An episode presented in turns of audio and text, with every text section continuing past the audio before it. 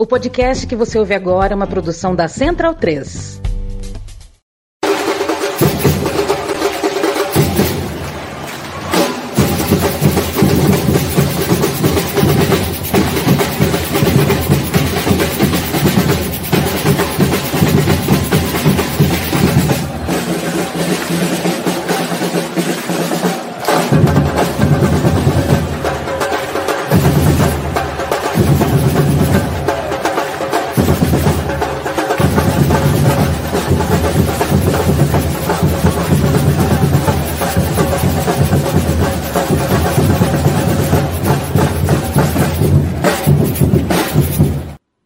Salve, salve, amigos e amigas! Dia 4 de abril de 2023, o começo de muita coisa importante, inclusive aqui uh, na América do Sul, e a gente vai tratar muito sobre isso. Primeiramente, antes de eu apresentar uh, os nossos convidados e, enfim, toda a nossa banca, é, primeiro, tem que lembrar, né? Arroba na bancada underline, para quem quiser nos seguir nas redes sociais, é muito importante nos seguir. E, cara, aquela coisa chata que eu sei que é chato, mas tem que deixar o like para que esse conteúdo chegue mais longe deixa o like aí. E quem não é inscrito, se inscreva e ative o sininho para quando soltar é, a live às 20 horas, já aparece nas notificações, você já consegue aí acessar exatamente no começo dela. Mas sem mais delongas, e antes que eu esqueça de alguma outra coisa, e certamente se eu esquecer alguma coisa, ele vai me lembrar, uh, Aurélio Araújo, mostre a sua pauta, seja muito bem-vindo. Opa, tudo bem? Tudo bem, Luiz? Tudo bem, pessoal? É, mais um, mais uma, uma live aqui da, do Na Bancada, né? Para quem não está nos escutando no podcast, depois na, na, Central 3. Hoje vou trazer aqui um tema que, que rolou essa semana, né? Na verdade, na semana passada. Uh, gás lacrimogêneo em estádio, né? Essa coisa tão comum aí. E dessa vez com um contexto político, né? Israel é, teria atacado ali um, um estádio na Palestina durante uma final de Copa. E aí a gente vai enfim, conversar um pouco sobre isso, falar um pouco da situação é, do futebol na Palestina, como é que é, né, como é que é jogar nessa, nessa, nessa quebrada aí. Uh, mas, enfim, mais para frente a gente troca essa ideia. Uh, Irlan, depois dizem que tu persegue as SAFs, né? Mas a pauta hoje vai ser no mínimo bizarra. Pois é, meu camarada. E os demais camaradas que está escutando e assistindo a gente, é, não seria né, uma das pautas escolhidas para o programa de hoje não estava no planejamento, a gente teve que remover uma delas para inserir aí esse assunto complicado do Paulo Pesolano saindo do Cruzeiro para descansar e aparecendo no Real Valladolid, lá na Espanha, os dois clubes da Tara Sports, a empresa que pertence a Ronaldo Nazário e que é, queira ou não queira, dentro dos conceitos atuais, uma forma de multi-club ownership. E agora é mais do que nunca, né? Porque quando você faz a transferência dessa forma de algum profissional, dentro da rede, então aí você configura legal que é uma rede de clube de multiclub ownership. A gente vai conversar esses detalhes aí mais para frente. Para quem está ouvindo o podcast, eh, infelizmente não vai conseguir ver, mas o Matias Pinto está com uma camiseta do Tia Carita que já está todo mundo falando aqui na live do YouTube. Então, Matias, seja muito bem-vindo, muito bem trajado com a melhor cor possível que é o azul. Celeste. Olha, LF, você falou né, de 4 de abril, esqueceu de falar de uma das maiores efemérides do dia, né? Que é a fundação do Esporte Clube Internacional de Porto Alegre. É, esqueceu, mas, né? Dizem, né? Esqueceu, Dizem. esqueceu. Mas, enfim, e, dia, aqui... e inclusive aniversário de São Gabriel também, tá? Aniversário aí, de São Gabriel hoje. Pois é. Então, salve para geral. Eu venho aqui geralmente quando tem alguma teta para comentar e a bola nem rolou ainda na fase de grupos da Libertadores e da Sul-Americana, e o pau já cantou lá em Medellín, já que torcedores do Colo-Colo foram agredidos por torcedores do Independente Medellín. Só que se o amigo pegar a tabela e ver o jogo do Colo-Colo, ele joga contra o Deportes Pereira. É, eles estavam passando por Medellín e foram agredidos, já que existe uma boa relação né, entre Atlético Nacional e Colo-Colo e, é, por outro lado, entre Independente Medellín e a Universidade de Chile, mas a gente vai falar isso com mais profundidade daqui a pouquinho. Fizemos todos os repates, né, Irlan? Podemos ir? Podemos ir, então. vou soltar a vinheta aqui para a gente começar esse baba.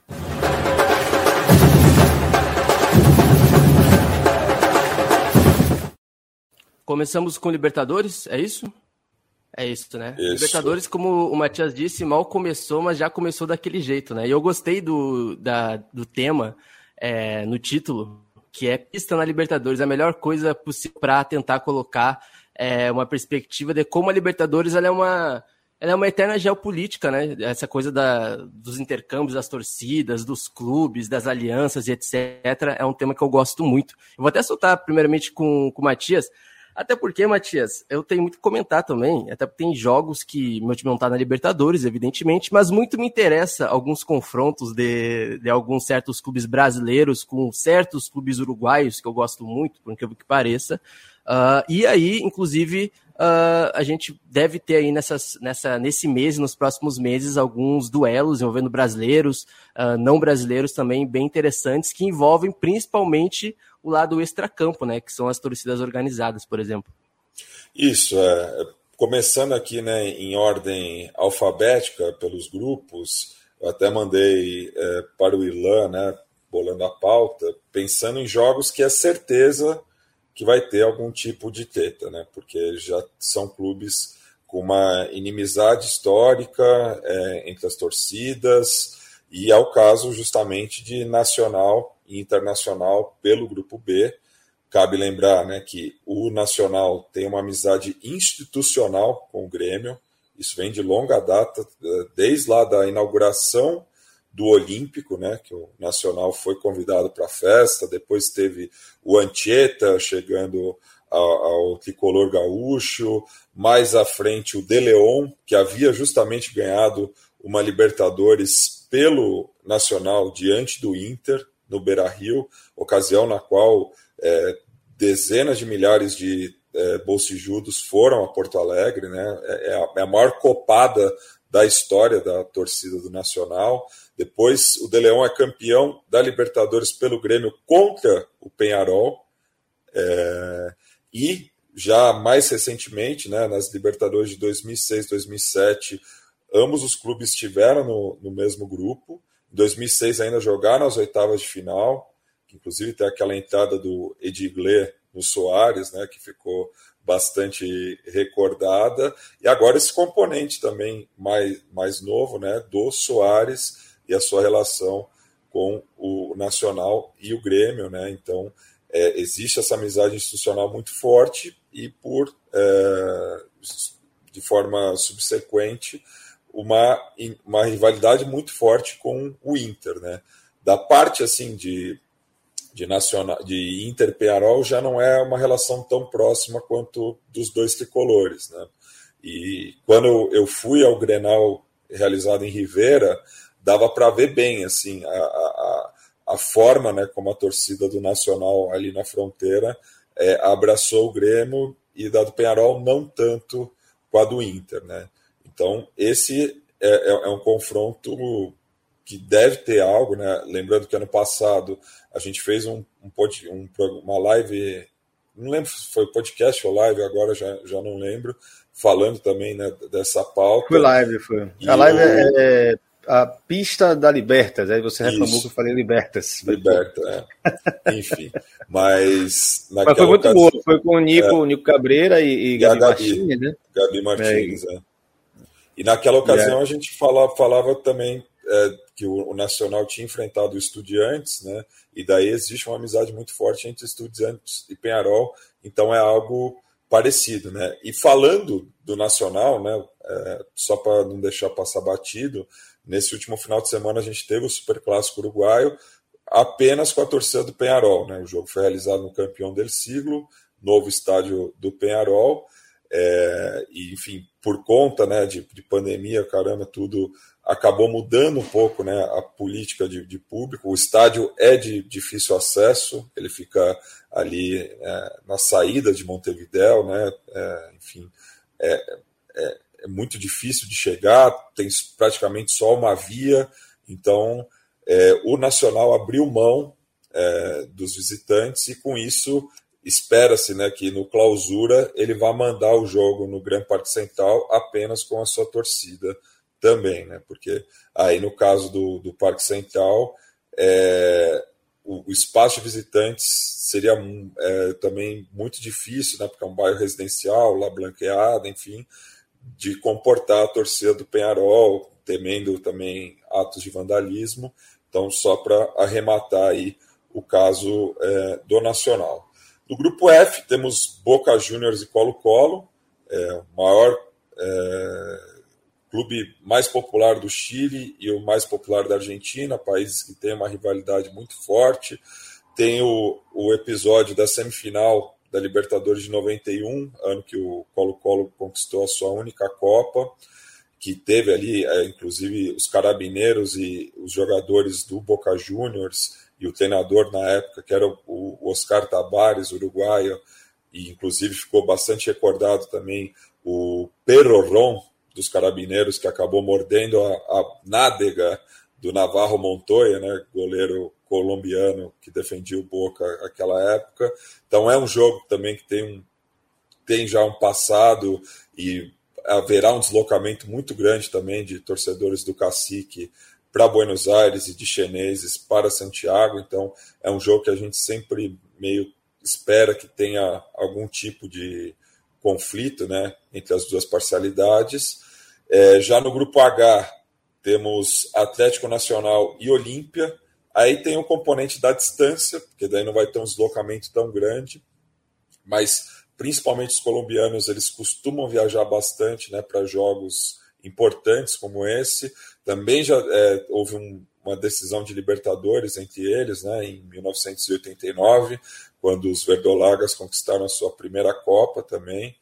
É, e da parte do Olímpia tem uma certa amizade com o Once Caldas, né? Então tá, possa receber ali um, um reforço quando tiver jogando na Colômbia, mas é, é também um, um, confronto de, das duas maiores torcidas é, de ambos os países, né? Então é, espera-se também, infelizmente, que tenha algum tipo de conflito. E agora a, a Barbada, né? Essa é pedra cantada, né? Já pela Sul-Americana Grupo D, depois de amanhã, quinta-feira, dia 6, o Tigre recebe o São Paulo, é, lá no Coliseu de Vitória.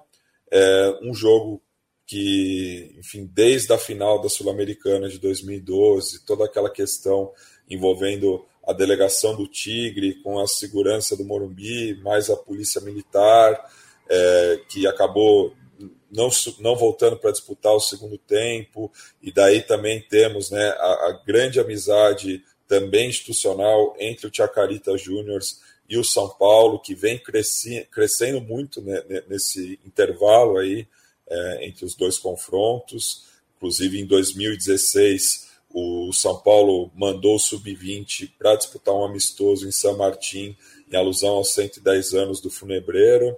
Então, e, e, esse é um jogo que, inclusive, cogitou-se né, de jogar sem é, visitantes, mas o, a, a Previde, que é a agência da província de Buenos Aires que cuida é, dos espetáculos esportivos, já garantiu o público visitante, mas muito provavelmente vai barrar torcedores argentinos, claro, identificados com o Chacarita, de chegarem próximo do estádio, né?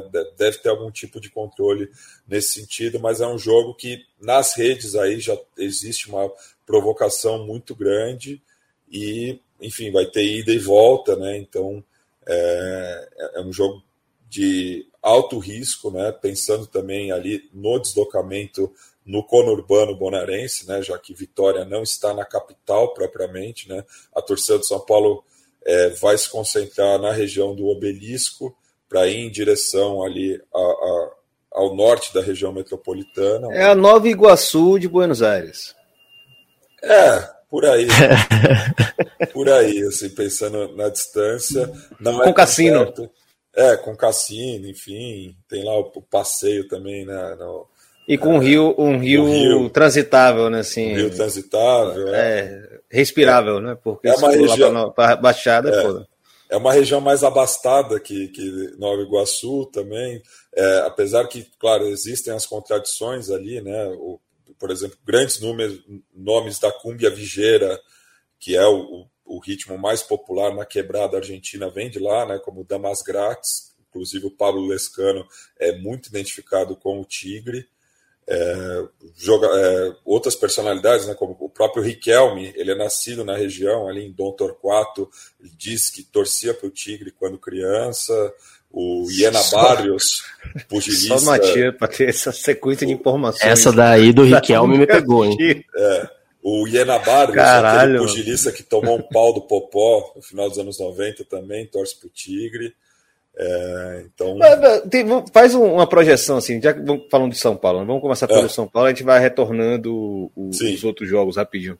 É, qual a proporção do Tigre no contexto argentino? Assim? Ele não é nem um médio, né?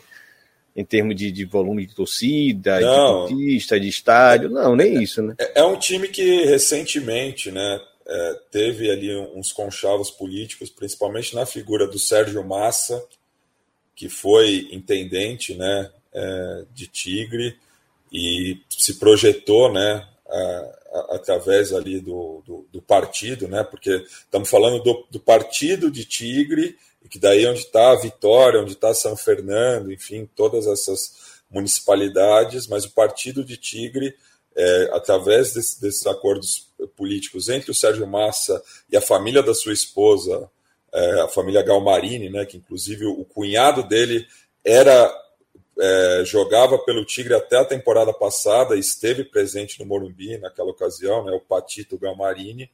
Então tem ali esse conchavo político que fez com que o time se projetasse no começo do século. Né? O Tigre ficou afastado mais de 20 anos da primeira divisão e voltou né, com essa força e voltou daquele jeito também, né? Porque cabe lembrar que é, ele ganhou a promoção do Nueva Chicago e teve lá aquele, aquela batalha campal em Matadeiros, no qual inclusive acabou morrendo o torcedor Marcelo Serras, e com isso, por conta desse episódio, que proibiu-se o público visitante nas divisões de acesso da Argentina. Depois, essa medida foi ampliada para a primeira divisão, mas naquela ocasião, por conta desse jogo específico, que proibiu-se os visitantes no ascenso. Então, o Tigre sobe, né? E daí já consegue resultados expressivos, né? Foi vice-campeão duas vezes, vai disputar a final da Sul-Americana, depois a, a, a Libertadores. É, mais recentemente ganhou a Copa da Superliga Argentina na mesma temporada em que foi rebaixado e também estava brigando pelo título por conta dessa loucura que é o promédio ainda. É, e foi a, a, a temporada anterior à, à, pandemia, né? Foi a temporada 2019, que o Racing acabou sendo campeão, e agora retornou à primeira divisão e conseguiu se classificar novamente a uma competição internacional e vai ter esse reencontro com São Paulo. É, claro que daí são proporções muito diferentes, mas criou-se essa rivalidade por conta de todo o ocorrido em 2012. Né? E lembrando que naquela ocasião o Tigre não pôde mandar o jogo da final é, em Vitória, por conta da questão da capacidade, e mandou é, o jogo. pequeno o estádio lá. Né? Na Bomboneira. É, o estádio cabe menos de 30 mil pessoas. Assim. É um menos de 30 mil é normal, tem vários, mas assim, menos de 20. É. pelo que as imagens que eu já vi, assim, são, ele é, é relativamente que, pequeno. É que a, a, a, capacidade na Argentina é um pouco mais generosa que no Brasil. É, no Brasil tipo, Se fosse também. a PM de São Paulo, ia dizer que não cabe 15 lá. É, imagina. Porque tanto, no, no, Brasil a bunda é maior, né? Eles acham que para 50, pessoas, 50 centímetros por pessoa haja bunda, né? Para caber 50 centímetros.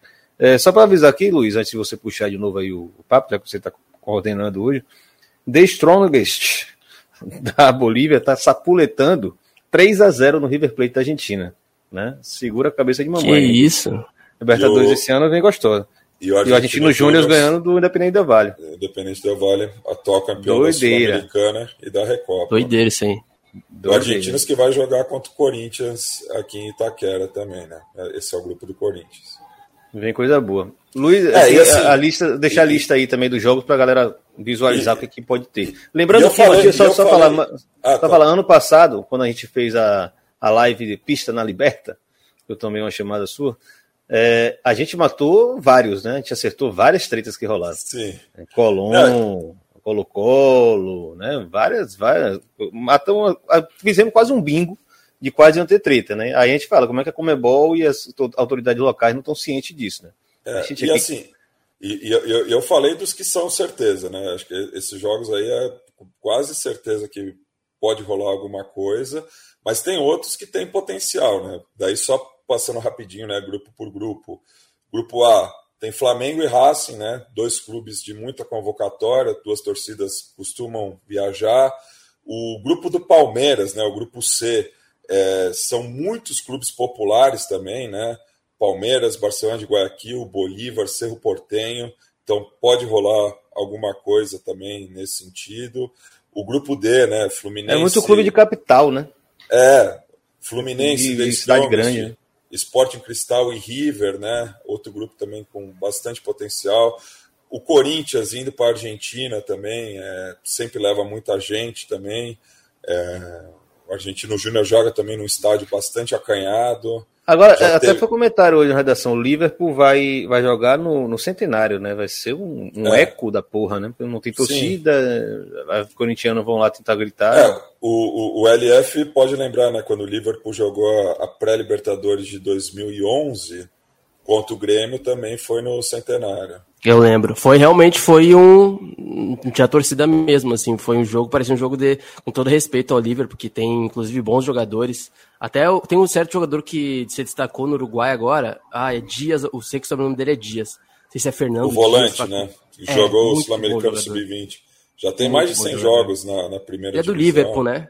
É, do, do Liverpool. Liverpool e aí tem isso, né? Porque o Liverpool já falou que não vai soltar ele mediante. É um pagamento até meio ínfimo, assim, pro talento dele, mas parece que o Flamengo e outros clubes não querem pagar. Aí depois um jogador desses vai pra Europa, aí dizem que perderam, né? Mas o Liverpool do Uruguai, inclusive, tem esse jogador e tinha um outro zagueiro, não sei se é o que tá agora no Atlético Mineiro, o Maurício ah, Lemos, não sei. E, e, revelou o De La Cruz, né? Que... Perfeito que está no River Plate, né, da seleção uruguaia, jogou uns 10 anos já. Né? Mundo. É, ele, ele foi vice-campeão da Libertadores Sub-20 pelo Liverpool contra o São Paulo em 2016. Uhum. O São Paulo que na época tinha o, David Neres, o Luiz Araújo, é, o Lucas Fernandes, que está no, no, Botafogo atualmente. É, então, é um clube que tem revelado bastante talento nos últimos anos. E daí tem o grupo G, né, que tem dois brasileiros, os dois atléticos, né, o Paranaense e o Mineiro, que também tem já uma rivalidade crescente aí nos últimos anos, né, inclusive...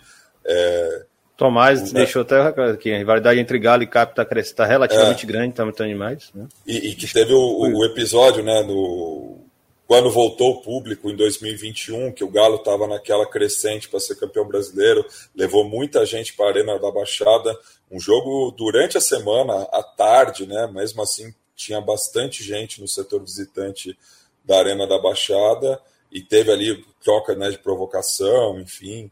Então, pode vir alguma coisa daí. E também pensando na proximidade, né? É, tanto mais no caso do Atlético Paranaense, que vai voltar a enfrentar o Libertar, é, já que ano passado também teve esse confronto na fase de grupos e no mata-mata, e Curitiba e Assunção é uma distância é, não muito grande, né, pensando é, no contexto sul-americano.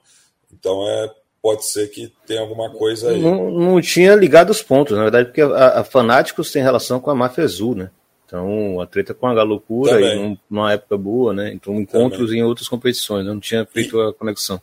E temos também o, o Esteante, né, o, o patronato de Paraná, que está justamente ali na província de Entre Rios, próximo do Paraguai, e que vai jogar contra o Olímpia, né? Então pode ter alguma coisa aí também, porque é um deslocamento fácil, e imagino que o, o patronato, é, até por estar esteando na Libertadores, deve levar um bom público ao Paraguai, que eu acho que é, é a sede mais acessível para a torcida é, para marcar presença mesmo, né, tirar uma onda. Lembrando que o patronato, assim como o Tigre, é, foi rebaixado né, é, na, na, na, temporada e, e, vai jogar a Libertadores estando na B Nacional. Igual o Palmeiras. É, o Atlético Nacional também bota gente pra cacete na rua, né? Bem lembrar. É. E, e o Melga, não sei Atlético, como é que é. O Atlético Nacional tem aquela questão também de que tem uma barra que só viaja, né? Que são é, os piratas, é. E que inclusive eles não se dão com a, a Los del Sur, né? Existe uma rivalidade entre eles, Então eles meio respondem pelos atos é, sozinhos, então tem essa, esse tensionamento também dentro é, da torcida do Atlético Nacional. O Melgar, o Melga, o Melgar, né? É, é um clube. Ele é menor, né? É um clube tradicional do Peru. Ele é de Arequipa, né? É, ali é nas nascentes do Amazonas. É, é um clube com bastante torcida, assim, pensando que é um clube regional. É, costuma viajar bastante também, mas hum, acho que pela distância desse grupo não vai conseguir levar tanta gente assim. É eu só muito... consigo aproveitar e mandar um abraço ao meu amigo Vicente Magno, que um dia eu fui encontrar com ele, ele tava com a camisa do, do Melgar, é bem bonita, né? É, então, e... O Vasmengo, né? Na, na, é, é curioso. É, é, eles, são, eles são conhecidos como sangue e luto, né? É a combinação de cores do vermelho e preto. Tem é. também a homenagem ao poeta Melgar, né? Que dá nome ao clube. E, e tem uma questão interessante, pelo menos aqui em São Paulo, eu conheci muita gente dessa região do sul do Peru, que torce para o Melgar, e na USP tinha o Melgarcito, que era um, time formado por torcedores do Melgar. Né? Então, é, muita gente do Peru que acaba imigrando vem dessa região. Então, imagino que o jogo contra o Patronato, talvez é, os imigrantes peruanos que vivam em Buenos Aires ou em Rosário é, possam ir a Paraná. Ilan, temos os comentários aí já fervorosos, né? É, destaquei alguns aqui que eu acho que é bom também para Matias dar uma pincelada. É, lembrando, né? Esqueci até de botar o diabo do banner aqui, né? Para você curtir aí, curta aí o vídeo, como diz Franciel, suas misérias, e ativa a notificação para não perder, porque agora ele está fazendo cortes também, né? Então, você perdeu por acaso a live, você vai ver algum corte e alguém comentando alguma coisa importante aqui. Né? E lembrando que o podcast vai para o som das torcidas que agora apareceu no jornal hoje e as porra. Som das torcidas estava no jornal hoje e na Globo News. Jornal da Globo Vamos lá. Também. Jornal da Globo também. Ah, é Jornal da Globo, né? Não Jornal hoje, é. Jornal da Globo, que é de madrugada. É, João Paulo aqui, torcedor do, do, Fluminense, evidentemente, dá para ver pela foto. Né? Inclusive, deixar aqui, antes de, de falar do comentário, né? deixar aqui a, o pesar pela situação, sei lá, inacreditável do que aconteceu após o Flamengo e Fluminense. Lembrar que isso não tem necessariamente a ver com briga de torcida, na verdade, é uma coisa que se imagina num ambiente tenso e repleto de masculinidade, como é um estádio de futebol, todos sabemos que existe isso, mas lembrar que foi um assassinato que não teve relação alguma com torcidas organizadas. Né? Por mais que o cara fosse torcedor do Vasco, mas o jogo era entre Flamengo e Fluminense, e se tratou de uma briga por uma coisa extremamente banal, né? uma pizza. Só para lembrar disso aqui não deixar de fazer a menção ao absurdo que foi e, né? E o nosso pesar também por causa disso. E o Wendel, é amigo de muita gente conhecida, né?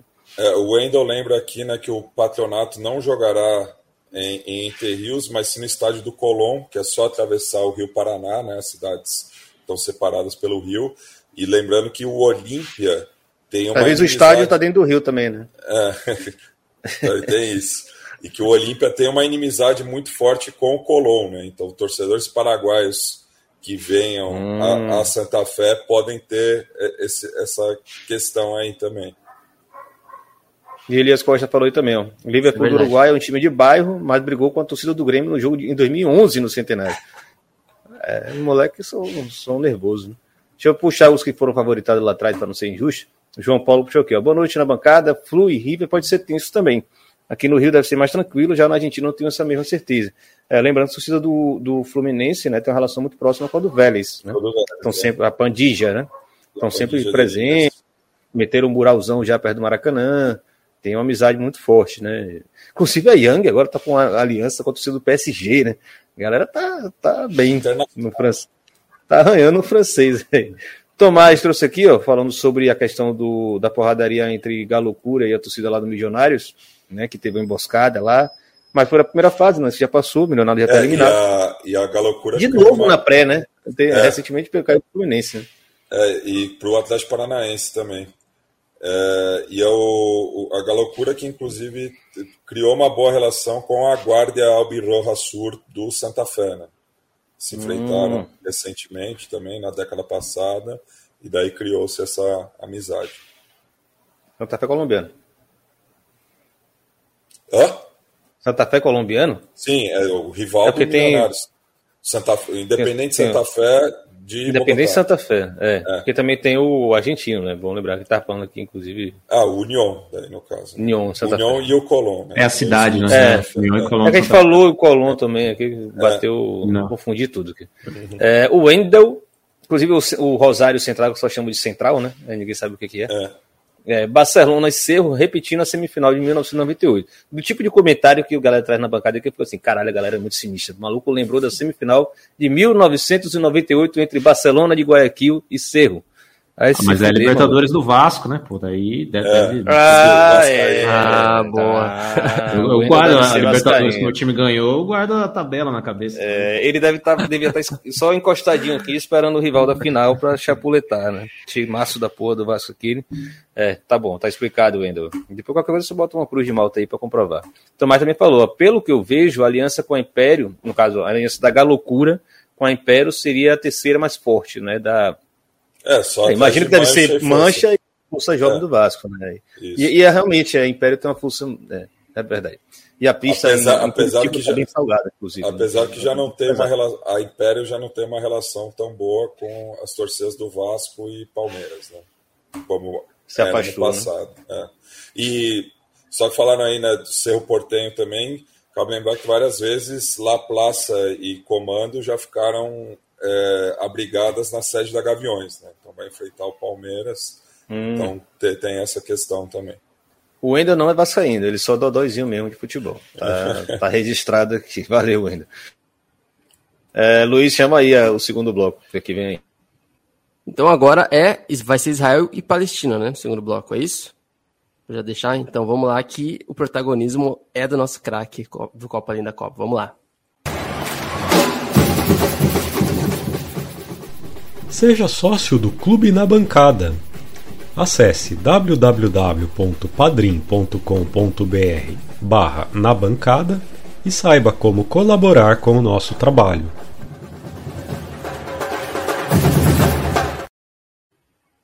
Meu amigo Aurélio, só te coloco enrascada aqui, tu já percebeu? Tu que e o Carlos, só assunto.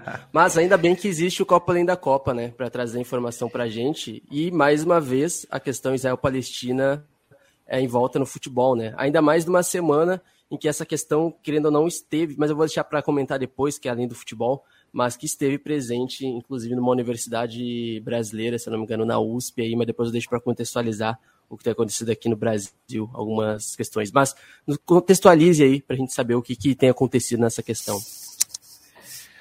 Bom, vamos lá. É, bom, Israel, acho que o pessoal tem, tem acompanhado no noticiário, né? Tem vivido momentos é, de tensão, não que o conflito Israel-Palestina não, não, não seja tenso, já faz né, uns 70 anos, mas Israel especificamente está aí, né?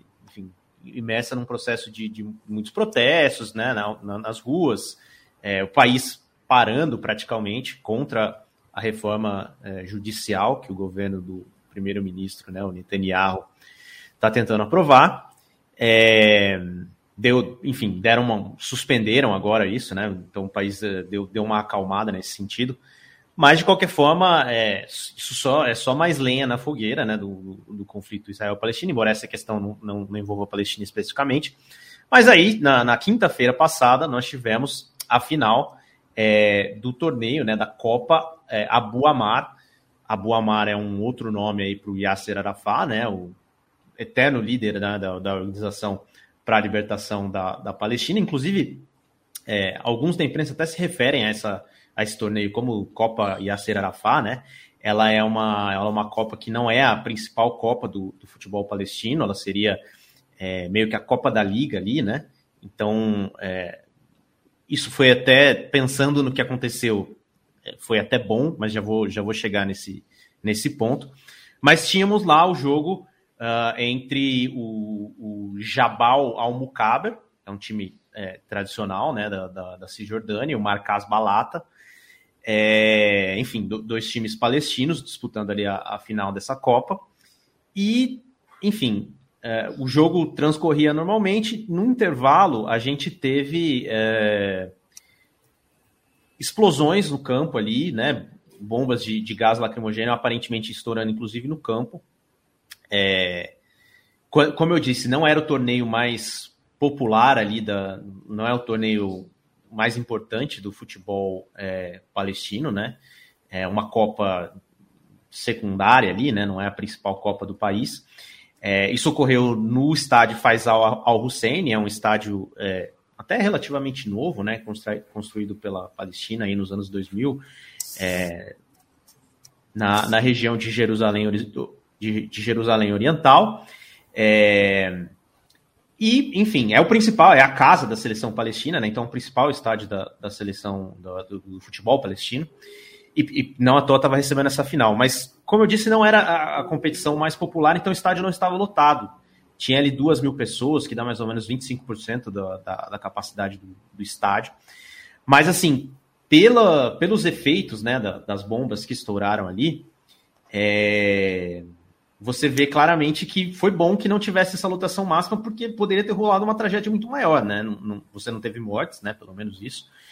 Mas, mas assim, é claro que, é, inclusive a Confederação Asiática e outros órgãos internacionais condenaram o que aconteceu ali, né?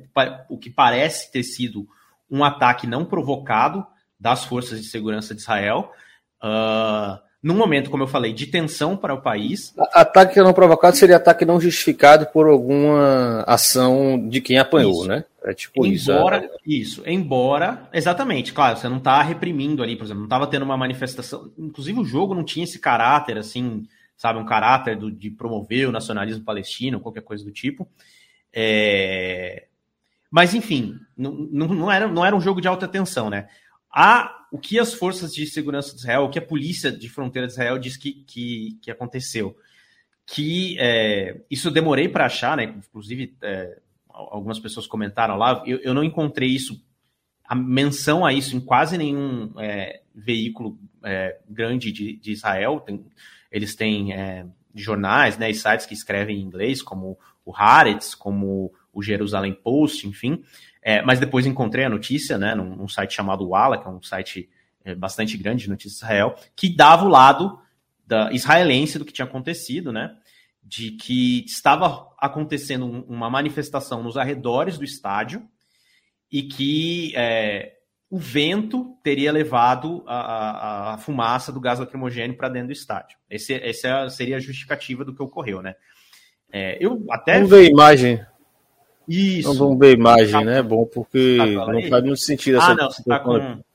Você tá com esse outro. Depois, depois eu, vou te, te, mandar um outro vídeo aqui para você. Ah, você tá falando aquele outro, o outro vídeo que você mandou aquele link, tá? Mas isso. esse, mas, essa mas imagem... esse é bom para a gente ver aí, para a gente poder visualizar na prática, né, o que aconteceu, porque, enfim, acho que quem, quem já tomou bomba aí de, de efeito moral da polícia sabe mais ou menos como é que é. Né?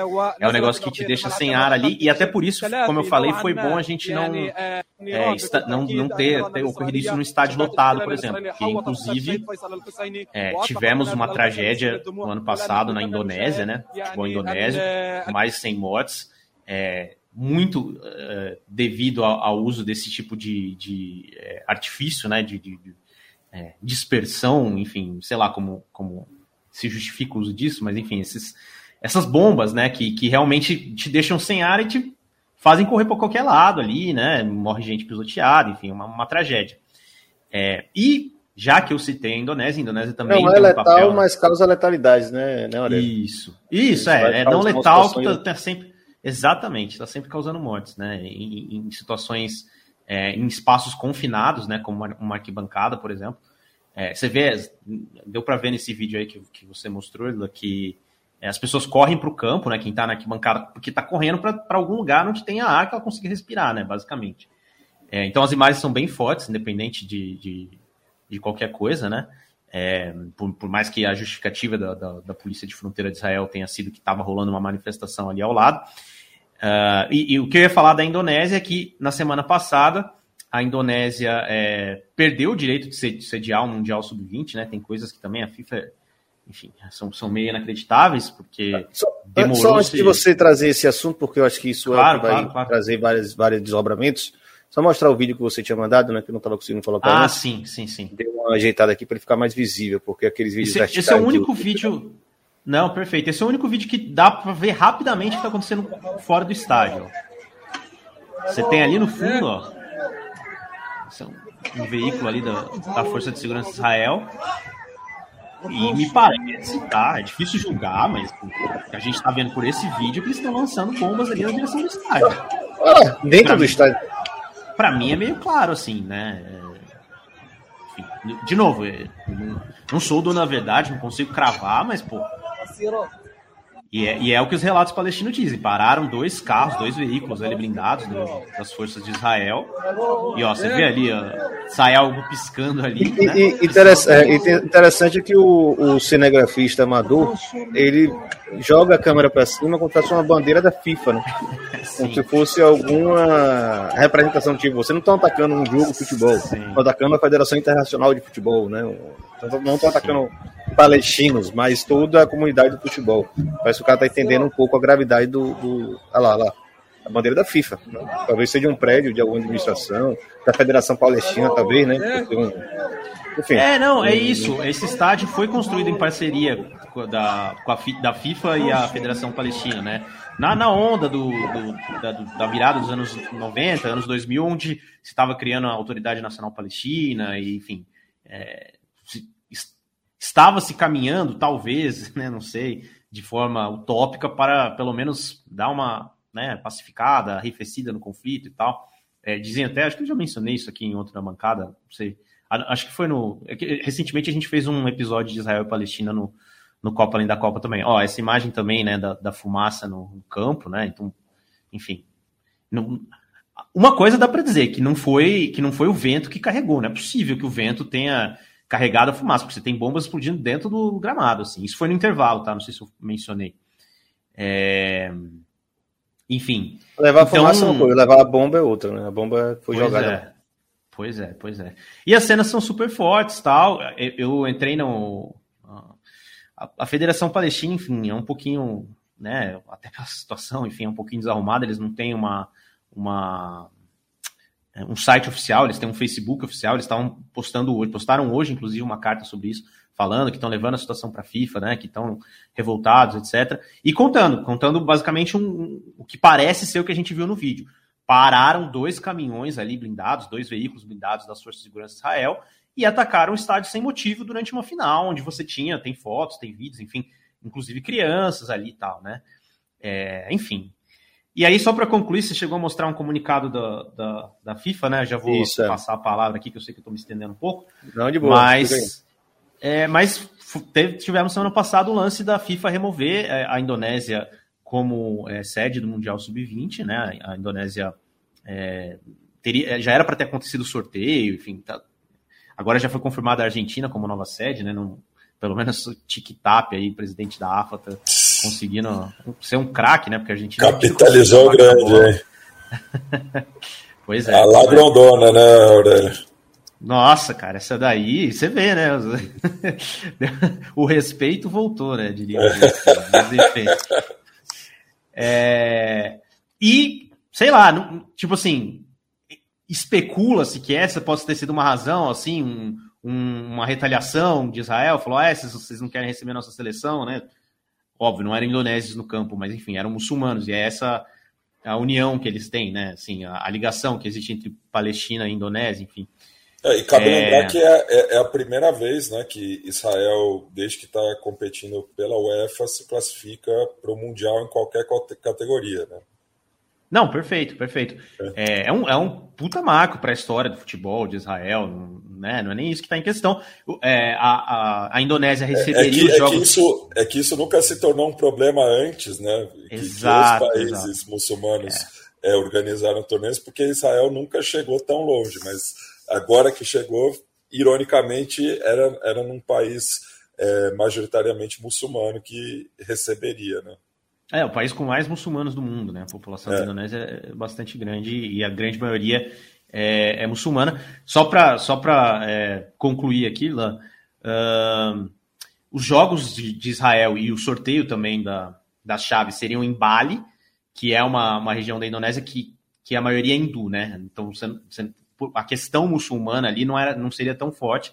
E mas... é mais turística também, né? Tem essa, também, também. Componente. É, um cartão postal ali, né? Tem tudo isso para receber o pessoal para fazer, fazer o sorteio das chaves, etc. É, mas tem eleição ano que vem na Indonésia, pegaria mal, de repente, a Indonésia, o governo atual da Indonésia ser visto como governo que é, né, recebeu israelenses, abriu as portas, etc. É, a gente sabe também outras coisas que influenciam nessa decisão. O fato é que, é, para quem estava no estádio, nada disso faz diferença, né? Um, uma violência absurda. É, pode, enfim, de novo, não sou dono da verdade, pode ser que tenha sido algum protesto ali fora pela situação de Israel, né? Mas uh, pelo, pelo vídeo isso não fica tão claro, né? Só, Luiz, só antes de você puxar aí, que sei que você tem uma pergunta para falar, teve um comentário de Silvana aqui. Silvana tem participado dos outros programas muito bem, né, com comentários muito pertinentes, é, que tem uma questão importante sobre comparação do tratamento à Rússia, tratamento a Israel.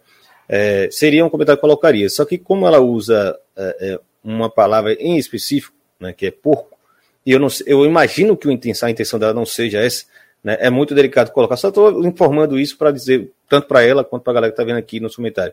É, é, porcos vão voar. Isso é uma expressão, né? Porco vai voar, vaca vai voar, né? Assim, uma coisa impossível de acontecer. Só quando a gente está falando com, é, com uma comunidade judaica, né? Um país em maioria jude, de judeus, é, o, a, o uso do, do animal porco é para ofender, né? É muito utilizado para ofender. Afinal, eles não comem carne de porco. Então, assim, eu não vou colocar, mas vou avisar porque eu não estou colocando. Porque o mesmo vale para muçulmanos também. Também, né? Mas então, assim, é, é, porque internet é foda, né? Live pode ser cortada e a galera tira de contexto. Tem acontecido isso com muita frequência, pessoas que não tiveram a menor intenção de falar o que disseram que as pessoas falaram, então eu só estou informando a razão de não colocar um comentário aqui e eu tenho plena certeza que não foi a intenção de Silvana ser antissemita, né? Mas só informando porque é, é muito delicado mesmo. Vai lá, Luiz, fica à vontade. Eu tinha falado até da USP, tá? Perdão, é, não é USP. Eu tenho problemas com várias universidades uh, uh, em São Paulo, que é tudo Uni, alguma coisa. É na Unicamp, tá? Eu só queria soltar aqui esse contexto é, que eu tenho visto, etc., dos comentários, até depois eu puxar para o Matias para dar um contexto, porque assim, pelo que a gente vem acompanhando, essa questão de Israel e Palestina sempre foi uma questão em aberto, né? Uh, não é porque às vezes não é tão noticiado no Brasil que as coisas não estão acontecendo, né? Mas parece que está tendo uma escalada uh, um pouco mais além do que a gente costuma ver, né, Matias? E aí, para contextualizar, porque assim, eu estou aqui uh, na página Judeus pela Democracia, eles tinham colocado, é, replicaram, na verdade, uma nota da, de um, um boicote que teve nas universidades israelenses, a feira das universidades israelenses é, na Unicamp, né? E aí, é, alguns alunos disseram, vários alunos disseram que estavam, de certa forma, panfletando com uma imagem é, que anexa, a, da Grande Israel ali, né, daquele projeto, enfim, um suposto projeto que anexa ali Palestina, Gaza, Cisjordânia, um grande mapa do que alguns, ou algumas pessoas que eu já ouvi falar, é, costumam falar que é uma espécie de um projeto colonial de Israel. Mas eu nem vou entrar nessa questão, porque é uma questão que eu não quero me bananar aqui, tá? Então, eu sei que tem várias questões aí, inclusive de judeus no Brasil também, então é, é delicado também da gente é, ver uma questão, por exemplo, que aconteceu na universidade, numa feira específica e tentar generalizar, porque o debate é bem mais complexo que isso. Exatamente. Não, cara, o, o Irlan é fantástico, cara. O Irlan é fantástico. E aí, Matias, eu queria que tu é trouxesse... Só, só falar, Luiz, porque assim, no programa passado a gente falou do irredentismo é, da Hungria e da... Teve, da Hungria, né? Mas a gente mostrou outros casos, né? É, um mapa, às vezes, diz muita coisa, né? Então, assim, se a turma tinha... É, mas um pouquinho mais de receio, não usaria o mapa como está aí. Porque isso quer dizer que os territórios da Palestina são parte de Israel e aí por, por diante. O mapa diz muita coisa, é um discurso político, né? Só para lembrar. Exato. E aí teve o boicote. Aí, Matias, se tu quiser contextualizar até essa questão, não sei se tu chegou a ver o que aconteceu. Acho que a Unicamp é em Campinas, né? Perdão da redundância, Sim. mas acho que é em Campinas. Então, não sei se ficou sabendo desse caso, como não, a gente pode esse, colocar um esse... contexto.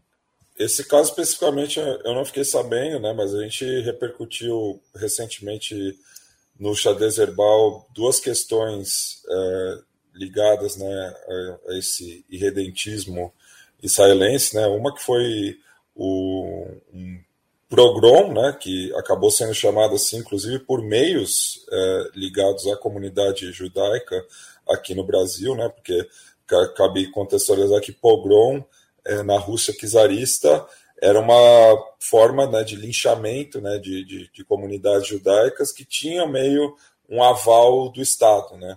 Não era algo oficial, mas o, o, é, a Rússia czarista meio fechava os olhos para que isso acontecesse, que era uma forma de criar um, um inimigo interno. Né? Então, tivemos é, colonos é, israelenses que foram até a, a Hawara, né, no norte da Cisjordânia, e realizaram esses atos de violência. E mais recentemente, né, o ministro das Finanças de Israel, o Bezalel Smotrich, afirmou que a Palestina não existe. Né, e ele apareceu recentemente num evento com o um mapa da grande Israel, né, que teria partes ali é, do que hoje é Jordânia, é, Cisjordânia, é, partes do Líbano, da Síria. Então mostra aí né, é, é, uma visão que é comum a, a setores da comunidade, da, da, da sociedade israelense, é, de, dessa retomada aí, enfim, de territórios. Síria e, Líbano, e, e Líbano também, é, também, tem, é, também tem isso. Acho que até Egito, não? Tem uma parte do Egito. Né? É, a parte do Egito também, ali da Península oh, do Sinai. Então, de, de é, pensando naque, naquele contexto da Terra Prometida, enfim, lá da, da, da, da antiguidade. Né? Então, é, essa, é, é, é um momento é, muito tenso né, que está vivendo Israel, né? inclusive o governo acaba reforçando essas narrativas para tentar é, é, se manter popular né, nos setores mais conservadores. E daí, nessa clivagem né, é, política, tem envolvimento com o futebol, né? porque La Família, que é o, o coletivo Ultra do Beitar Jerusalém, que é o clube mais à direita no espectro ideológico, e os Ultra Rapoel, do Rapoel Tel Aviv, que é o mais à esquerda, falando né, do, da primeira divisão da Liga Israelense, estão em campos opostos também nas manifestações que têm ocorrido em Tel Aviv e em Jerusalém. Né? Porque os Ultra Rapoel estão né, com é, boa parte dos manifestantes e La Família está meio sendo a tropa de choque das contra-manifestações em apoio ao governo Netanyahu. Não, exatamente. Inclusive, né, só para pontuar, já, já né, marcando essa escalada que o Luiz mencionou, é, no começo de março, é, um, uma parte ali do centro de treinamento, enfim, algum prédio do é, Apoel Tel Aviv, uh, foi incendiada.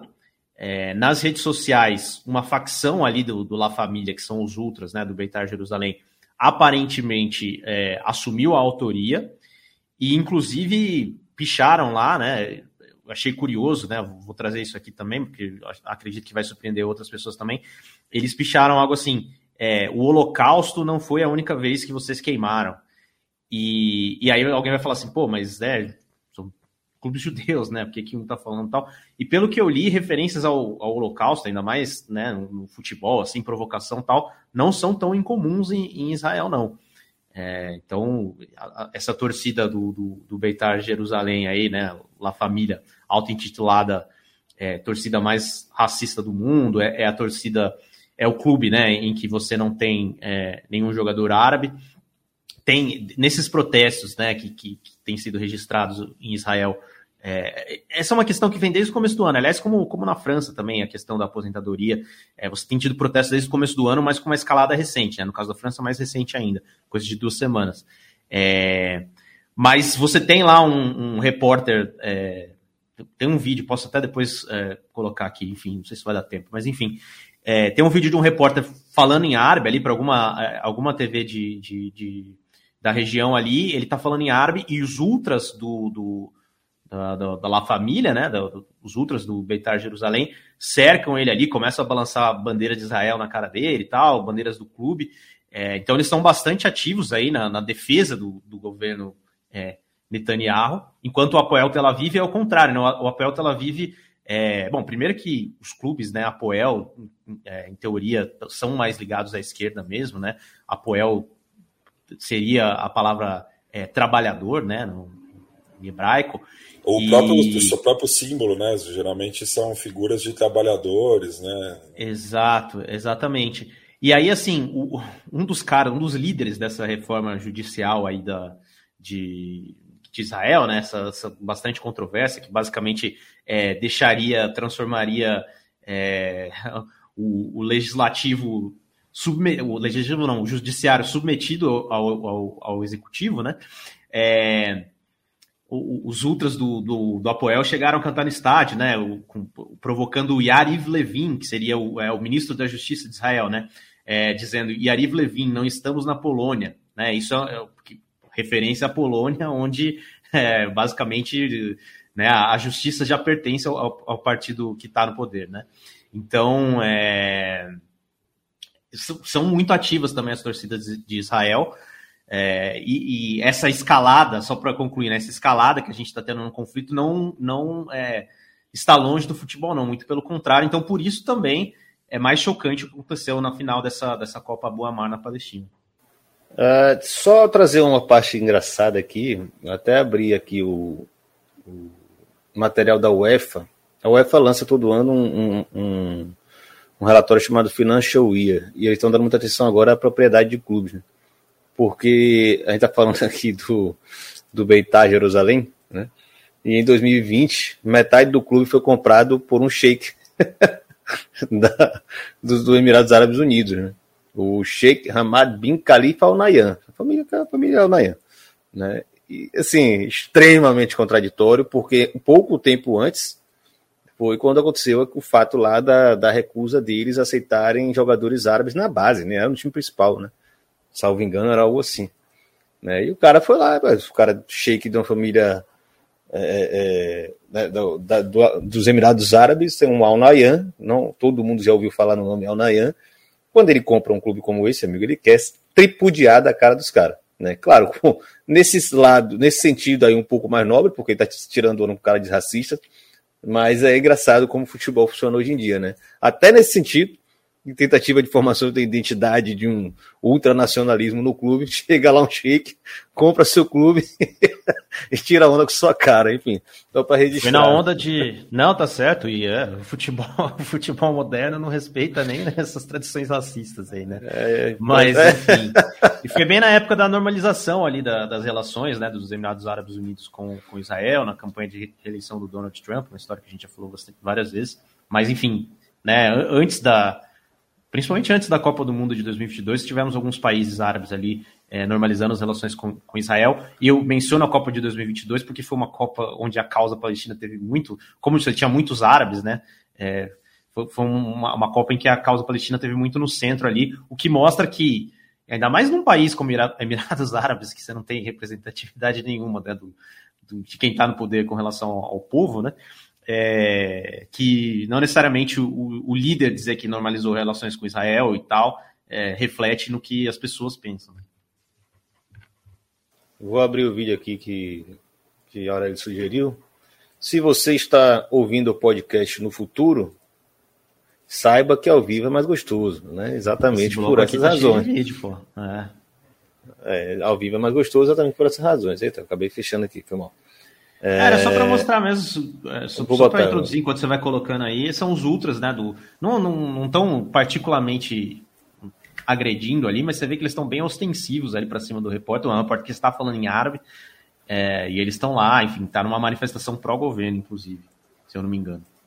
Manifestação pró, pró aprofundamento do fascismo, né? Basicamente isso, né? Controle autoritário ah, do atual regime. Ah, né? Eles vão jogando ali a, a bandeira na cara do cara, a bandeira de Israel. Beitano. Isso, bandeira do Beitar Esse, mas esse, esse camarada, ele é o quê? Ele é, ele é árabe? Até travou aqui o vídeo. Ele é árabe, ele, cara. Eu não é consegui identificar de qual TV é. Não sei se é uma, uma TV. Porque em Israel você tem parte da população que é árabe. A né? bandeira é do La Família, né? Isso, Agora que entendi. Não é só é. do clube. Exatamente. Caralho, vai ano mesmo para atrapalhar o cara, né? ah, ele fala da família, né? Exatamente. Não, é só para mostrar mesmo o envolvimento desses ultras com, com, essa, com essas manifestações aí em Israel. Nesse caso, manifestações pró-governo, né? Uhum. Para deixar claro que tem as pró e as contra. É, meu amigo. Que nicho, né? باستعمالها طبعا الشرطه بعيده من هنا وطبعا هناك للاسف للاسف من يقول الموت لسيد Acho que é Vou isso. mandar depois esse vídeo para nosso amigo Tarra para ele, pra ele tentar pegar alguns detalhes aí. Rapaz, doideira. Pesado, bem pesado. Luiz, fica à vontade. Vamos para os comentários, será? Temos um comentário aqui, né? Do Rafael Favoritei Campos. É, Assim, apenas Eu um. posso ler aqui. Se aparece aí. Ah, é verdade. FIFA o que merchan. aparentemente vai banir. É verdade, tem que fazer o merchan, é verdade. É verdade, hein? Quem apoia, já antecipando, né? Quem apoia aí na bancada está apoiando não só uma pessoa, duas pessoas, três pessoas, né? É todo, é todo um nicho aí, né? De produção independente ah, no Brasil, né? Colocar para além do Copa Além da Copa, do Luiz, do Ilan, né? É tá apoiando aí um olhar diferente, mais crítico sobre tudo que vem acontecendo. E, cara, ó, eu vou falar, eu sempre falo pro pessoal, eu sou uma pessoa que eu gosto muito de ouvir as outras pessoas falarem nas lives, né? E eu, ao mesmo tempo que eu ouço, eu já me coloco como ouvinte. E esse programa tá fantástico. Então, quem estiver ouvindo esse programa como podcast, quem já tá assistindo agora, quem tá assistindo ah, essa live como gravação, eu espero que esteja gostando muito, porque o programa tá muito interessante. Bota aí o comentário do, do Rafael Lopes. FIFA que aparentemente vai banir a braçadeira pró LGBTQI a mais para a Copa Feminina também. Prioridades. Essa daí eu não sabia, hein? Essa questão aí, LGBTQI a mais, E, inclusive e- no continente africano tem, tem pegado. e dessa vez não teve nem a desculpa do país mandante, né? Porque estamos falando é, de Austrália e Nova Zelândia, né? Países já com uma legislação mais adiantada em relação a essa pauta. Bem abertos a isso, né? É. Pelo contrário, né? Puta merda. Acho que é se antecipando o que vem pro futuro, será? Já criando o precedente. Ah, se a gente proibiu na Austrália e Nova Zelândia, imagina aqui, né?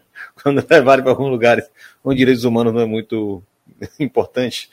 É, acho que tá foda, hein? Tá, tá bem complicado o negócio aí. Pode pular, Luiz? Pode pular. Tem mais algum comentário por aí? Ou vamos pro terceiro, terceiro bloco? Eu tô ansioso para falar de SAF, eu adoro falar de SAF com o Ilan Simões. Se puder, vamos pro terceiro bloco, né?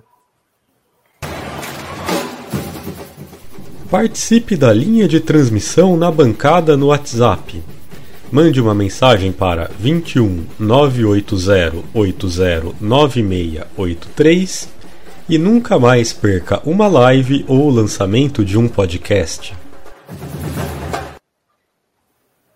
É, Ilan, ah, eu tinha até citado quando o Pisani estava aqui a fala do treinador do Bahia, né? Quando perguntaram para ele, ah, mas como é que o Bahia tá, a situação, vai ficar, não vai ficar? Ele simplesmente chegou e falou que aqui a gente tem um dono, quem tem razão é o dono e quem tem razão é o dono e não é o cliente. E aí colocando é, o torcedor como cliente. E essa, esse era o meu maior medo sobre essa questão da compra de clubes, não só do modelo SAF e etc. Né? É, mas parece que essa questão do, do Pesolano, não sei. Eu acho que foi uma questão um pouco antiética. Eu quero que tu contextualize o pessoal que está ouvindo, que está nos assistindo, porque foi no mínimo bizarro. Será que Pesolano seria uma espécie de Vitor Pereira, segunda versão, assim? Se fosse só isso, ele iria para outro clube, né? Não ia para o Valladolid para isso cair. né? Acho que é o primeiro assunto que a gente tem que trazer aqui para a galera pegar a visão. Né? Porque o que eu li de passação de pano, de gente que trabalha em meio de comunicação, torcedor puxa-saco, ou o que eu li de relativização do que foi esse fato todo, é assim, ó, vocês estão sendo, ou vocês estão se fazendo de idiota, ou vocês estão adorando ser feito de otário. Né? Porque não tem como entender de outra forma que não é uma coisa muito óbvia. Pesolano estava contratado pelo Cruzeiro. Ah, se ele queria sair, se ele queria ser quê, pronto, ele é um profissional livre, né? O Brasil é um país livre, o futebol tem regulamentação profissional muito antiga, então ele poderia pedir o desligamento do Cruzeiro e procurar outro emprego, inclusive na Europa, porque ele tem até um certo currículo para isso. Agora, ele dizer que precisava descansar e aparecer duas semanas depois no outro clube da mesma rede, que é a Tara Esportes, né? a Tara Esportes é a empresa de Ronaldo instalada na Espanha, que é proprietária do Real Valladolid e tem 90% da SAF do Cruzeiro, desde o final, de, desde o começo de 2022, né? Foi anunciado em 2021 então. É, e é só mais um dos muitos casos do que é a SAF do Cruzeiro é, com relação à transparência e até um pouco da manipulação da opinião pública mesmo. Nada é direto, nada é franco, nada é honesto. Sabe? Honesto não de, de que eles são des, estão cumprindo algo de desonestidade, eu digo assim, de trato honesto com o torcedor. Ó, oh, Pesolano vai treinar o Valladolid, certo? Nós temos um problema ainda aqui no Brasil, o Cruzeiro ainda está se ajustando. Pode até meter um monte de discurso que o Cruzeiro estaria na Série C se não fosse Ronaldo, como ele adora falar. Ele tem repetido isso toda semana. E fala: ó, eles têm um salário muito alto, que só dá para ser bancado um Valladolid. É melhor manter esse sistema de trabalho dentro do grupo do que perder ele para outro grupo. Então vamos levar para o Valladolid. Eu tenho plena certeza que o torcedor do Cruzeiro ia aceitar melhor do que a conversa de que ele precisava descansar. Plena certeza. Né? E assim, o time do Cruzeiro não foi montado para disputar a altura no Campeonato Mineiro por uma escolha da Tara Sports, do Ronaldo. E aí eles têm várias explicações, porque a lei da SAF foi mal escrita, porque eles não sabem o que vai ser o futuro disso aí, a parada não está não tá pacificada no judiciário, né? Então tem muita coisa que explica porque eles não vão fazer investimentos mais né, é, firmes no Cruzeiro nesse momento. Se é que eles querem, né? Vamos partir do pressuposto que eles querem. Eles estão dispostos a fazer investimento. Porque o contrato de Ronaldo com o Cruzeiro, e a gente avisou isso lá atrás, diferente do que Texas fez com o Botafogo, diferente do que o Vasco fez com, com a 777, diferente do que o City fez com o Bahia, é, não exige dele um aporte financeiro ao longo de alguns anos em um, um número tal. Ronaldo só precisa completar a receita mínima do Cruzeiro, caso o Cruzeiro, por conta própria, não atinja ela. Digamos, se nesse ano, eu salvo engano, é 150 milhões eu não lembro agora o valor exato, né? Porque eu não me atualizei como é está o patamar de receita dos clubes no Brasil. Mas se o Cruzeiro não bater esse, esse piso, né, esses 250 milhões, digamos que seja, não estou batendo aqui com certeza, mas digamos que seja, bate 243 milhões de faturamento no ano. Ronaldo tem que completar isso com 7 milhões. É essa a exigência que o Cruzeiro perder. Só que isso, o Cruzeiro, com a renovação de direito de transmissão, por exemplo, está muito próximo, ou o Cruzeiro saindo de Série B para Série A, ou vendendo dos jogadores, ele bate isso muito fácil. Né? Pelo patamar de envolvimento, de engajamento da torcida do Cruzeiro, que eu sempre entendi que é uma das maiores do Brasil. É uma das mais que mais paga ingresso, que mais se associa, que mais consome, certo?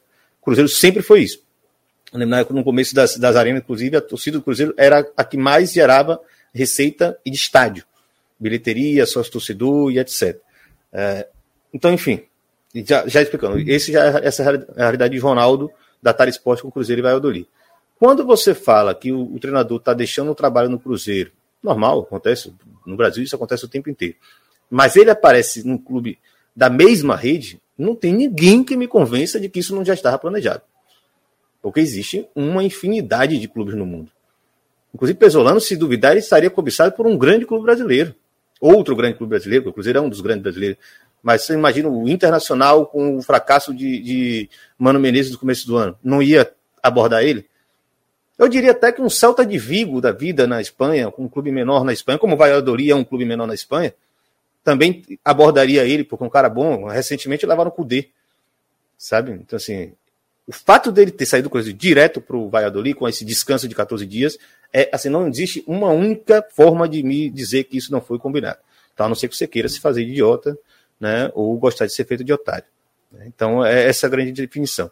E aí entra a parte de que a gente não tinha, vou até fechar logo, porque acho que esse tema é, é, traz vários questionamentos que às vezes eu não consigo também é, é captar no ar, né? mas uma parte mais importante da gente observar nisso aí é de que assim, o, o modelo de multiclube com só dois clubes, é, 70% dos grupos de multiclube no mundo, quase 70%, não chega a ser isso, mas quase 70%, é, os multiclubes são só dois clubes. Né? Um clube acaba funcionando em função do outro. Reza a lenda que a Tara Esportes quer ampliar essa rede para outro, né? Está procurando um clube menor em Portugal, tal.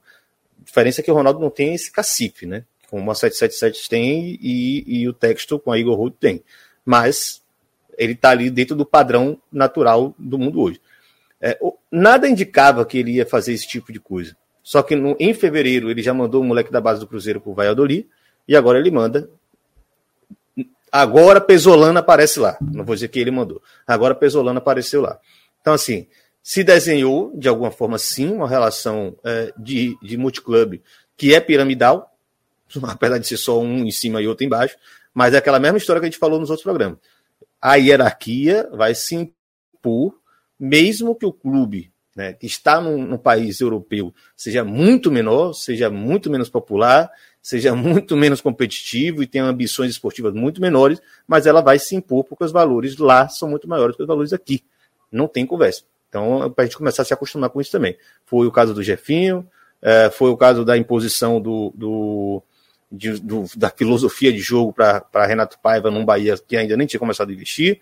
Acontece agora com o Cruzeiro e o Valladolid, e muito provavelmente o 777 do Vasco, em algum sentido, vai também criar algum tipo de hierarquia. Parece que não, eles falam muito que não, mas a gente também não pode apostar em nada. Eu não apostava, por exemplo, que o Cruzeiro ia aparecer um satélite do Valladolid. Eu, eu nunca tinha apostado nisso. Por mais crítico que eu seja, há muito tempo, desde o primeiro dia que anunciaram que o Ronaldo ia, ia pegar essa SAF sem ter comprado, por, 4, por 1 bilhão e 400, segundo a XP anunciou. Né? A gente está vendo hoje que é 40, 40 milhões. É, eu não apostava que ele ia fazer isso, e isso está acontecendo. Ou seja, eu não sei nada do futuro. É bom a gente ficar ligado. E tem a questão também que, eh, se não me engano, ele tinha dito que desde dezembro ele já, já sabia que meio que ia embora. Eu achei curioso isso. Como assim, desde dezembro, então ficou os três meses aqui, perdeu a semifinal né, do, do, do estadual, foi embora, né? Da uma semana depois, aí tem o contexto, né? Que o Real Valladolid acabou tomando seis do Real Madrid, que também não é uma grande notícia também, né? Não é um grande uh, valor notícia, sim, né? Acabou sendo demitido o antigo técnico, entrou ele. Uh, mas o que. E aí, antes de já passar pro, pro Matias e pro Aurélio, é, eu sempre falo, cara, o que me chama atenção é a, trans, a falta de transparência. Assim, em qualquer. Todos esses clubes que tu citou, a questão do Jefinho, depois ela, ela foi revelada. Mas me parece, aí vendo como alguém de fora, que não é torcedor do Botafogo e não conhece tantos meandros assim, Uh, a questão do Jefinho lá, do preço, só apareceu porque pressionaram muito. Porque pelo Botafogo, pela gestão, ninguém nem ia saber o procedimento. Uh, enfim, o Jefinho, o Jefinho, foi emprestado, aí uh, depois começaram né, a soltar também que ele teria ido de graça, não sei o que, aí revelaram que né, foi uma das maiores vendas aí do Botafogo, mais de 30 milhões. É, no caso do Pesolano, né, bem curioso, né? Eu acho, claro, é, vão se achar várias brechas aí, porque em tese, né, na prática, na verdade, ele foi demitido, então, e tal. Mas eu acho que o futuro dessas relações aí, que o Júnior depois até comentou ali, colocou um adjetivo para esse tipo de, de relação é, entre clube e torcida, eu acho problemático. E a gente está tendo só uma pequena amostra desse Cruzeiro, por exemplo. Nem vou citar o Botafogo, que é uma outra questão, um outro contexto. Mas eu acho até curioso como o Ronaldo mexe as peças dele no futebol brasileiro tem muita influência no futebol brasileiro, tá na CBF, pouca gente fala isso, mas eu acho curioso um, um, presidente de um clube ter tanta influência assim em decisões da CBF. Então eu acho que em algum momento o Ronaldo também vai ter que, né? O que que tu quer, cara? Tu quer ser o presidente do Cruzeiro e aí evidente é, vai defender os interesses do Cruzeiro na CBF em qualquer outra questão, ou tu vai se meter em questões que, enfim, são questões às vezes até de dirigentes, né, envolvendo o técnico da seleção brasileira, tem alguns boatos assim, que ele estaria até interferindo nessas decisões. Então, eu acho eu acho uma linha tênue aí, que eu sei que quando coloca o, fana, o fanatismo, mas nem, nem colocar fanatismo, a paixão no torcedor, a questão do Cruzeiro, torcedor muito machucado também, é difícil criticar, é difícil. Mas eu, eu, acho no mínimo curioso e uma espécie de falta de transparência, e aí tem que falar, para fechar aqui essa fala, tem que uh, saudar mesmo a mídia independente aí, na questão do Botafogo, se não fosse aí os influencers, as mídias aí pressionar, ninguém nem saberia por quanto o, o Jefinho teria sido vendido para o Lyon, né? E já estão falando que o Jefinho pode voltar, mas eu acho que já é boato, acho que ele vai ficar no Lyon. É, e só, só falando aqui da, da, da nossa parte, minha do Irlã, né, que a gente está cobrindo o Cruzeiro, assim, já tem uns... quase desde o começo, né, do, do, do SDT na bancada, né? E que a gente apontava isso, né? e não querendo gorar projeto nenhum, mas porque a gente via o que acontecia na Europa, né? Inclusive, é, teve um personagem de certa influência aí no, no, Cruzeiro que é, brigou comigo e com o Irlan no Twitter e que ontem passou um panaço, assim, né?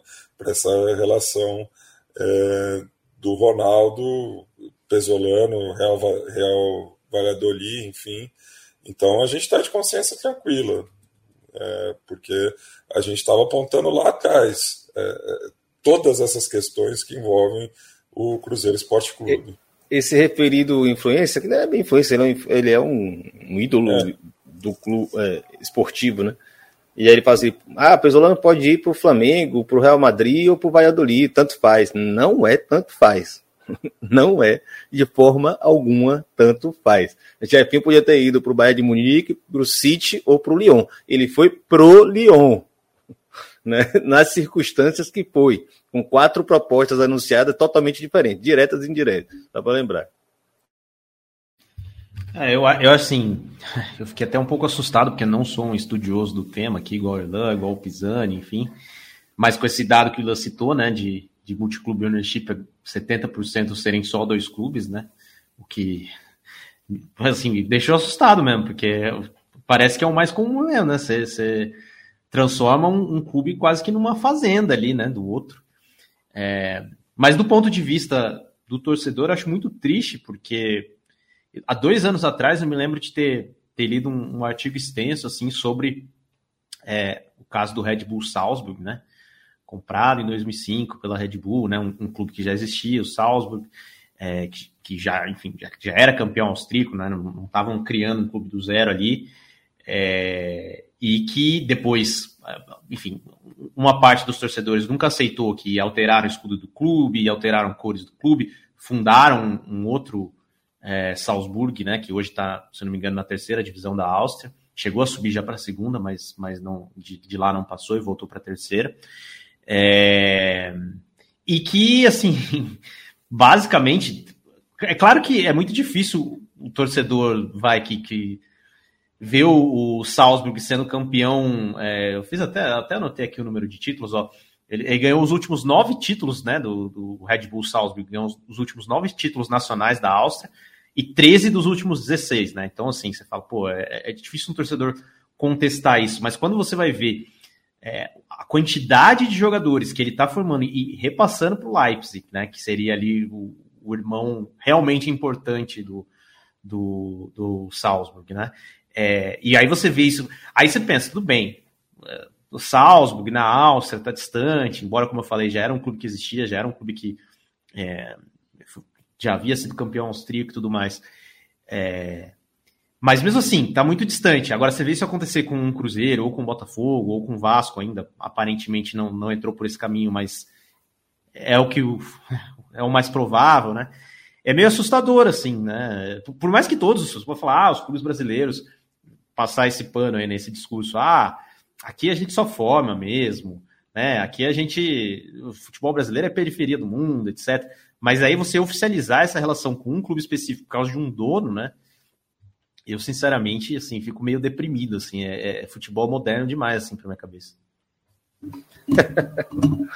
a definição. É, só, só completar uma coisa, é, esse, esse número de 70% dos, dos MCO que existe hoje, né, multi-club owners, nessas redes, né, é, quando a gente fala que 70% são só dois clubes, isso quer dizer duas coisas. É, boa parte não é necessariamente uma grande rede, né? Só uma relação direta de um clube para o outro. E aí depende muito quem é o clube que está embaixo, quem é o clube que está em cima. É, mas, por outro lado, para mim, isso é um indício de que ainda vai crescer muito essa loucura. Né? De que estão surgindo tantos com a pretensão de se expandir que eles também estão aí. Você imaginar que boa parte desses, é, de só dois, é, ainda vão se tornar de três, quatro, cinco.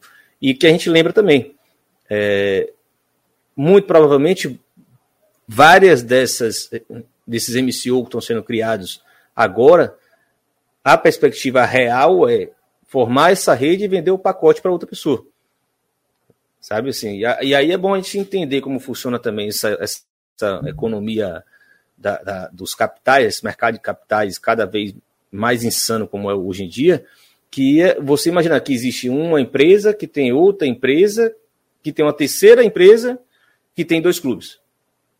Se você negocia lá de cima, no, no, no terceiro andar, no quarto andar, a venda dessas outras empresas embaixo, não tem nada que esses clubes possam fazer. Nada. Nem os acionistas dentro do clube, nem o, o, o, a associação, que ainda pode ter uma participação, como é o caso do Cruzeiro, nada. Tá na mão dos caras. Então, tem um episódio, né, do Todo Mundo Odeia o Chris, é, em que apresentam lá para Rochelle lá um, um, esquema de pirâmide, mas eh, na, no chat assim, é no chat é invertido. Ela fala, não, mas vocês tem uma pirâmide. Não, não é uma pirâmide. É que vocês estão na parte de baixo e vocês não podem sair dela, né? É basicamente isso, assim, né? O que acontece.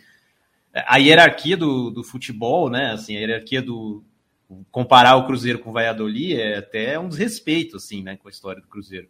Agora, o topo, do topo a gente não, não vai conseguir mesmo chegar, assim, é, é a questão, é o euro contra o real, não tem jeito, mano. Eu também acho. É, a gente vê, por exemplo, é, todas essas transferências aí que tem acontecido, o Jefinho, né, o Botafogo num ciclo vicioso, né, de, de transferências, vai, contrata e volta jogador, dispensa, Cruzeiro, acho que teve uma fase maior, assim, ano passado, né? Durante aquela reestruturação para a Série B. Uh, mas é literalmente sangue no gelo, né? Uh, como já diria o outro lá, né? O famoso poeta aquele, sangue no gelo, aquele famoso poeta aqui do, do Rio de Janeiro, de um certo clube carioca. É, sangue no gelo, né? Ah, não tem esse torcedor. Ah, vai chorar. Não, chora, chora na cama que é lugar mais quente. A gente vai vender o Jefinho, não importa qual o momento dele, como o clube tá. Essa sensação é que eu tenho, né? E aí tu trazer isso para o contexto latino-americano de tanta não que nos outros contextos não tenham, mas assim, se for ver, por exemplo, é, que acontece, por mais que o Salzburg, né, seja já tenha sido campeão nacional e tal, né, acredito que deve ter uma pressão um pouco menor em relação a, a torcidas ou não. Sem, sem dúvida, não, sem dúvida que você está falando. E eu só, só te interrompendo aqui para falar que é, é, essa declaração do Renato Paiva aí do Bahia que vocês mencionaram, é, já lá atrás, né, assim, acho que 2016, 2017, tinha um espanhol, treinador do, do Salzburg, até peguei o nome dele aqui, Oscar Garcia, que logo depois de, assim, foi campeão e falou, olha, é, a diretoria me falou que é para mudar o escopo, agora nós somos clube formador, assim, então lá, hum. tipo assim, se, se, tem algum elogio que a gente pode fazer nesse sentido é a, a transparência máxima, né, a Red Bull chega e fala, vocês são aqui o time B, e isso que eu tinha visto, né? Não sei se o Juliano tá sabendo disso, enfim, mas o, o Salzburg ainda tem um time na série, na série B austríaca que já é tipo. Ah, tem meio mesmo. que eu, é, é, eles têm um. um time de um reservas, né? Isso, é um time isso, de reservas. disputa a segunda é divisão, bem comum. É, é, mas é, nesse caso ele é mais comum no futebol europeu, né? Todos têm o time 2, time B, né? Acho que é bem comum. Mas assim, eu, eu não gosto muito de, de, usar o caso Red Bull, é, porque assim, eles nunca tiveram nenhum tipo de, de, de ponderação, é isso mesmo é a marca Zona Red Bull no peito, no escudo, muda a cor, muda o, o, o a marca, muda o nome, muda o caralho todo, e implanta a filosofia deles e todo mundo funciona em função da matriz. E aí, assim, a matriz, uma época, foi, um, um, em algum momento, foi a, a, a, a, filial austríaca, né? Agora, a matriz é alemã. E a austríaca tem que servir a alemã. Né? Não tem jeito. Claro que numa realidade austríaca, você bota qualquer coisinha lá, qualquer moleque de 20 anos da Alemanha, você faz uma diferença muito grande. Na Alemanha, você tem que ter muito mais é, é, gana, né? Muito mais grana, inclusive. Então, eu não gosto muito de usar Red Bull nesse caso, não, porque ninguém nunca se enganou. eu gosto de usar casos onde as pessoas estão se enganando ou podem se enganar. Que eles pegam clubes que têm uma história gigantesca, que tem uma torcida que vai exigir resultados, que tem uma simbologia, uma importância para uma grande cidade, para um grande centro urbano, e ele transforma o clube numa ferramenta de uma rede muito grande que vai sempre girar né, a favor dos ganhos do, de quem está na, na, ponta da hierarquia, na, na, cabeça. E o que é mais complicado, porque isso só está começando, a gente não sabe onde isso vai acabar, onde isso vai parar, até porque a, a própria UEFA já anunciou que não está muito preocupada com isso, pelo contrário, quer relativizar, né? A gente trouxe aqui a discussão do Alexander Seferin, né? como ele disse, foi bem evasivo na, na fala dele sobre uma foi, regulamentação. Que foi reeleito agora na UEFA, né? Recentemente, é. Um, é. Acabou de pegar um novo mandato, então não vai mudar nada assim para os próximos anos. Se for para mudar, é para pior, né? Para soltar mais ainda, para autorizar mais ainda essa maluquice que virou futebol de, de, de multiclube. Para piorar. É, a Premier League, mas, assim, é, só, só só te interrompendo para não perder, me corrija, mas a Premier League agora entrou com em vigor, não sei se já entrou em vigor, é, proibindo, né, esses novos donos assim, né, com tipo vai, vai engrossar, tipo assim. Vai engrossar, Isso depois que, né, aconteceu com o Newcastle, aí também fica mais fácil, vamos combinar, né? Sim, é uma mas... nova regra também sobre, sobre direitos humanos, né? Só que assim, totalmente frouxa E, tipo assim, para organizações que sejam consideradas, sei lá, terroristas pelo Estado britânico. Então, sei lá, o, o Talibã não vai ter um time, mas, porra, Nunca ninguém vi. esperava. Mas não vai mudar nada para a Arábia Saudita, Abu Dhabi, para Catar, não dá para ninguém. O, os financiadores do Talibã vão continuar é, é, comprando. Investir. Pois é. O PCC não vai ter um clube na, na Premier League. Vou fazer uma. Eu acabei perdendo um pouquinho o fio da meada, mas assim, que eu, não, eu falei que eu não, tava, não costumava comparar com Red Bull, né?